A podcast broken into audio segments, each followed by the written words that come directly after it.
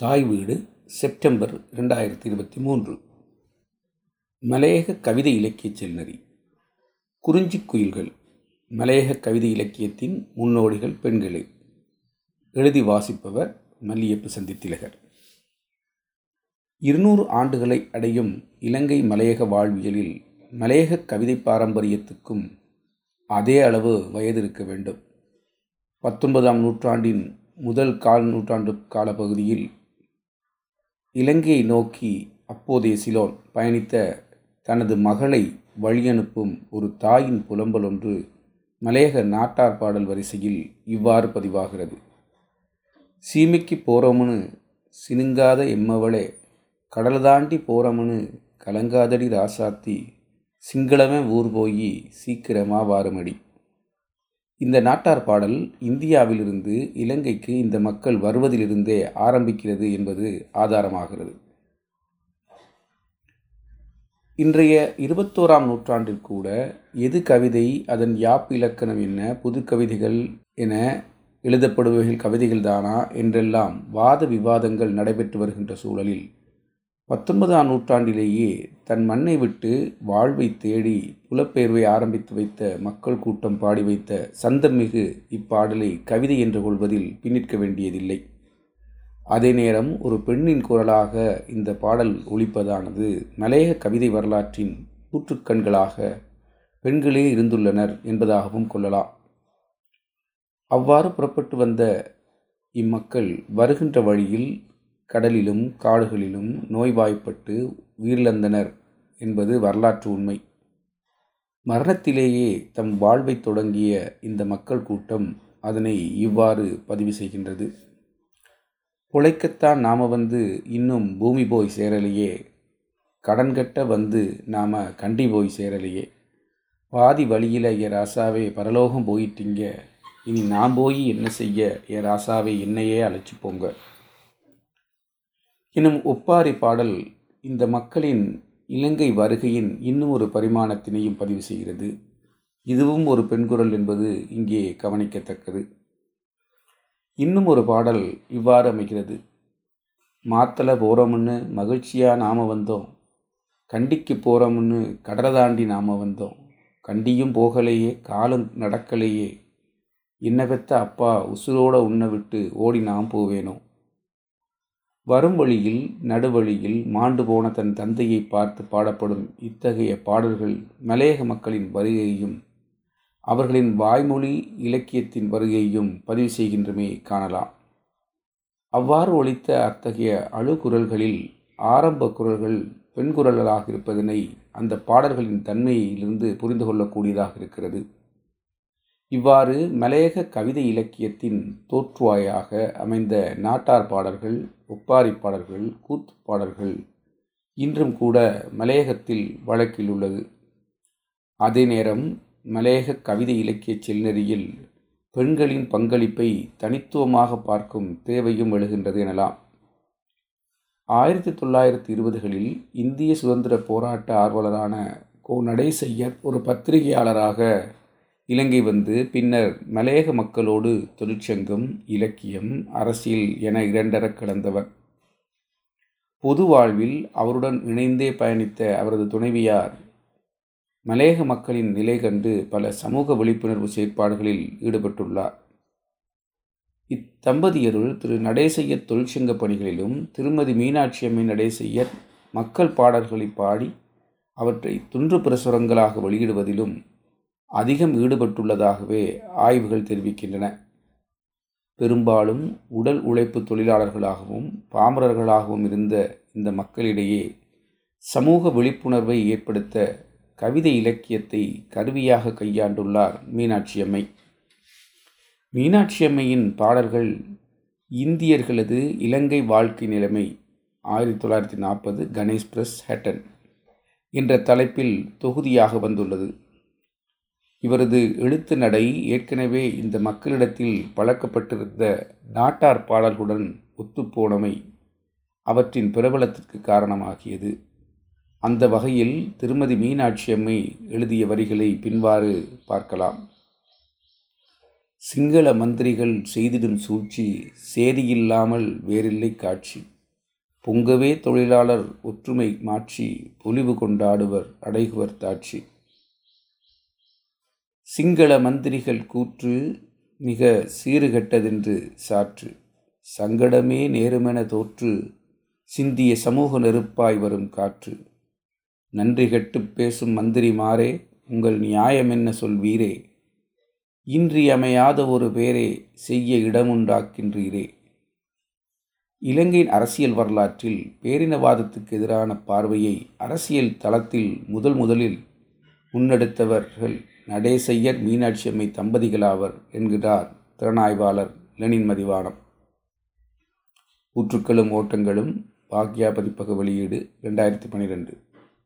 திறனாய்வு நூல் பக்கம் முப்பத்தெட்டு.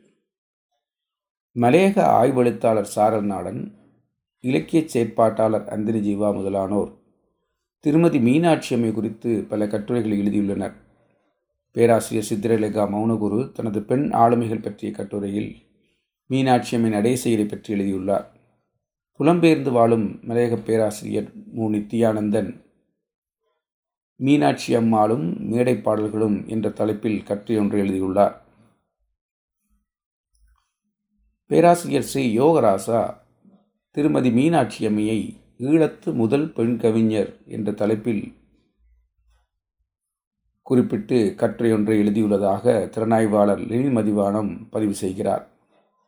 பேராசிரியர் சே. யோகராசாவின் கூற்றுப்படி ஈழத்தின் முதல் பெண் கவிஞராகவே ஒரு மலையக பெண் கவிஞரை அடையாளம் காட்டியிருப்பதானது. மலையக கவிதை இலக்கியத்தின் ஒரு சிறப்பம்சமாகவும் கொள்ளலாம்.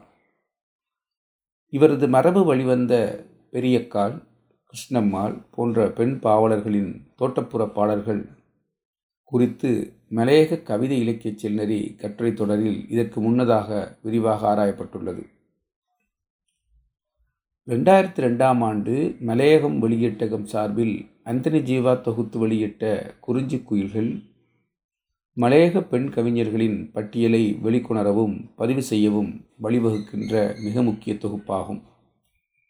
இருபத்தோரு மலையக பெண் கவிஞர்களின் கவிதைகள் குறிஞ்சி குயில்கள் தொகுப்பில் இடம்பெற்றுள்ளன.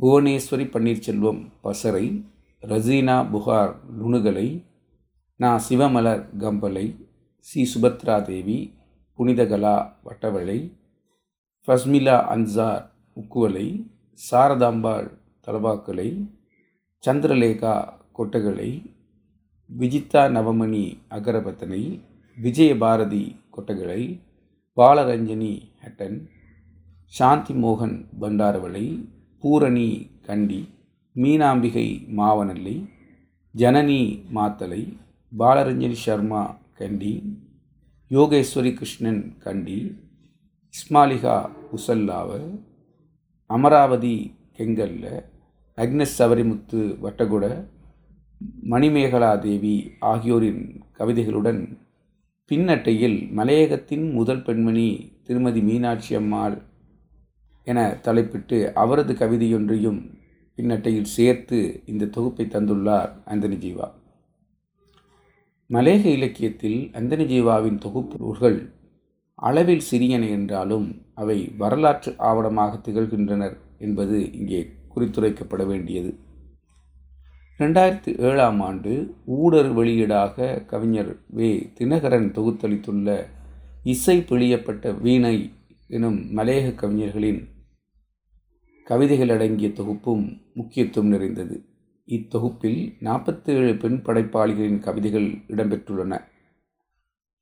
இ. பாலரஞ்சினி சந்திரலேகா கிங்ஸ்லி மஞ்சுளா மரிய ஆண்டனிட்டா எஸ்தர் லோகநாதன் இஸ்மாலிகா புனிதகலா ரா தேவிகா பே கீதா கௌரி எஸ். கலைச்செல்வி க. Kavitha Meenal Selvan Malaimathi Kanchana Manimekala Chelladurai Premarani G. Sharmila அன்னாஜ் glory Punithakumari S. Sharmila மேரி தெபரால் ஜே. ரெஜினா விஜயபாரதி பூங்கொடி பரமேஸ்வரி பூங்கொடி ராமையா சாரதாம்பாள் சாந்திமோகன் மோகனா சூர்பனகை வித்யாதர்ஷினி சுபந்தினி வே சசிகலா வே சசிகலா சரஸ்வதி தினமணி தங்கையா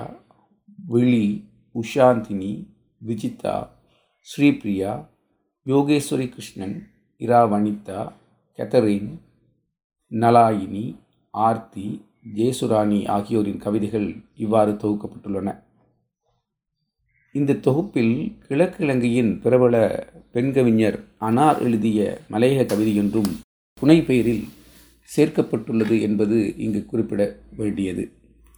தான் மலையக பின்புலத்தை கொண்டிராத போதும் தூரத்தை இருந்து மலையக மக்களின் வாழ்க்கை தொடர்பில் தான் கண்ட அவதானிப்புகளை ஒரு கவிதையாக பதிவு செய்ததாகும். அதுவே இந்த தொகுப்பில் இடம்பெற்றிருக்கிறது என்றும் கவிஞரானார் ஓர் இலக்கிய கலந்துரையாடலில் கட்டுரையாளரிடம் தெரிவித்திருந்தார். ஆயிரத்தி தொள்ளாயிரத்தி தொண்ணூறுகளில் வெளிவந்த கொட்டகலை யோகா துறைவாண்டியின் இதயத்து ஈரங்கள் மற்றும் பாலரஞ்சனி சர்மாவின் மனசின் பிடிக்குள் ரெண்டாயிரத்தி ஓராம் ஆண்டு எனும் கவிதை தொகுதிகளுக்கு பின்னர் ரெண்டாயிரத்து ஏழாம் ஆண்டு வெளிவந்த மோட்ச முழக்கம் மிக நீண்ட இடைவெளிக்கு பின் வந்த மலையக பெண் கவிஞர் ஒருவரின் தனி கவிதை தொகுப்பாகும். லுணுகலஸ்ரீயின் இந்த கவிதை தொகுப்புக்கான முன்னுரையை பேராசிரியர் கார்த்திகேச சிவத்தம்பி எழுதியுள்ளார். அவ்வப்போது பத்திரிகைகளில் வெளிவந்த கவிதைகளை ஒன்று திரட்டி தொகுப்பாக வெளியிட்டதன் பின்னர் மரபு கவிதையை முறையாக பயின்ற லுணுகலை ஸ்ரீ சமகாலத்தில் மலையகத்தில் மரபு கவிதை எழுதி வரும் பெண் கவிஞராக திகழ்கிறார். இதுவரை அத்தகைய மரபு கவிதைகளை தொகுப்பாக வெளியிடாத போதும் கவியரங்க மேடைகளிலும் இலக்கிய மேடைகளிலும் தனக்கான ஒரு இடத்தை தக்க வைத்துக் கொண்டுள்ளார். இதற்கு முன் வந்த மலையக பெண் கவிஞர்களின் தொகுப்புகள் இரண்டிலும் இவர்களது கவிதைகள் இடம்பெறாமையும் இங்கு சுட்டிக்காட்டத்தக்கது. இசை பொழியப்பட்ட வீணை தொகுப்பில் இடம்பெற்ற எஸ்தர் லோகநாதன் அண்மை காலத்தில் கால்வெட்டு உடைந்தது வானம் பெருவெடிப்பு மலைகள் ஆகிய இரண்டு தனித்தொகுதிகளை தந்திருப்பதும் அவதானத்திற்குரியது. தியத்தலா விரிஷ்ணா தொடர்ச்சியாக கவிதைகள் எழுதியும் தொகுப்புகளை வெளியிட்டும் கொண்டிருக்கும் பெண் கவிஞராவார். களுத்துறை மாவட்டத்திலிருந்து ஒரு மெய்யியல் துறை பட்டதாரி மாணவி ஒரு கவிதை தொகுப்பை அண்மையில் வெளியிட்டுள்ளார். கொழும்பு பல்கலைக்கழக வணிக முகாமைத்துவ பீடத்தில் பேராசிரியராக பணியாற்றும் ராஜலக்ஷ்மி சேனாதிராஜா லக்ஷ்மி மழைக்குழம்புகளின் வர்ணங்கள் எனும் தலைப்பில் அண்மையில் ஒரு கவிதை தொகுப்பை வெளியிட்டுள்ளார். இவ்வாறு மலையக கவிதை இலக்கிய செல்நறியில் மலையக பெண் கவிஞர்களின் பங்களிப்பினை அவதானிக்கும் போது மலைய கவிதை இலக்கியத்தின் முன்னோடிகளாக பெண்களே இருந்துள்ளனர். ஆனாலும் பின்வந்த நாட்களில் அவர்களது படைப்புகளில் தொடர்ச்சித்தன்மை காணப்படாமை தனித்தொகுப்புகளாக அவர்களது படைப்புகள் வெளிவராமை பெரும் குறையாகும். ஆயிரத்தி தொள்ளாயிரத்தி அறுபதுகளில் வெளிவந்த கவிஞர் ஈழக்குமார் தொகுத்தளித்த குறிஞ்சிப்பு தொகுதியில் கிறிஸ்டினா ஜோசினா ரொசட்டி எனும் பெண் கவிஞரின் ஆங்கில கவிதையொன்று கு. ராமச்சந்திரன் தமிழாக்கத்துடன் ஆங்கில மூலத்துடன் பிரசுரமாகியுள்ளது. அது தவிர குறிப்பிடத்தக்க மலையக பெண் கவிஞர்களின் படைப்பும் அந்த தொகுப்பில் சேர்க்கப்படவில்லை. ஆனால் ரெண்டாயிரத்தி ரெண்டு ரெண்டாயிரத்தி ஏழாம் ஆண்டுகளில் மலையக பெண் கவிஞர்களின் தொகுப்பாக இரண்டு தொகுப்புகள் வெளிவந்திருப்பது பெரும் பாய்ச்சல் என்றே கொள்ள வேண்டும். எனினும் நாற்பது ஆண்டுகள் கடந்து வந்த அந்த பாய்ச்சலின் தொடர்ச்சியை கடந்த பதினைந்து ஆண்டுகளில் அவதானிக்க முடியாதிருப்பது பெரும் குறையாகும். மலையக கவிதை இலக்கியத்தின் முன்னோடிகளாக பெண்களே இருந்துள்ள நிலையில் மலையகம் இருநூறு ஆண்டுகளை அடைந்துள்ள இந்த காலகட்டத்தில் மலையக பெண் கவிஞர்களின் புதிய தொகுப்பு ஒன்றின் அவசியம் உணரப்படுகின்றது. மேலே குறித்துரைக்கப்பட்ட பெண் கவிஞர்களை தாண்டி இன்னும் பல பெண் கவிஞர்கள் கவிதை ஆளுமைகள் மலையகத்தில் உருவாகியிருக்கக்கூடும். அத்தகைய ஆளுமைகளை வெளிக்காட்டவும் வரலாற்றின் ஏட்டில் அவர்களை பதிவு செய்யவும் இத்தகைய தொகுப்புகள் ஆதாரமாக அமையக்கூடும். மலையக கவிதை இலக்கிய செல்நெறி தொடரும். நன்றி.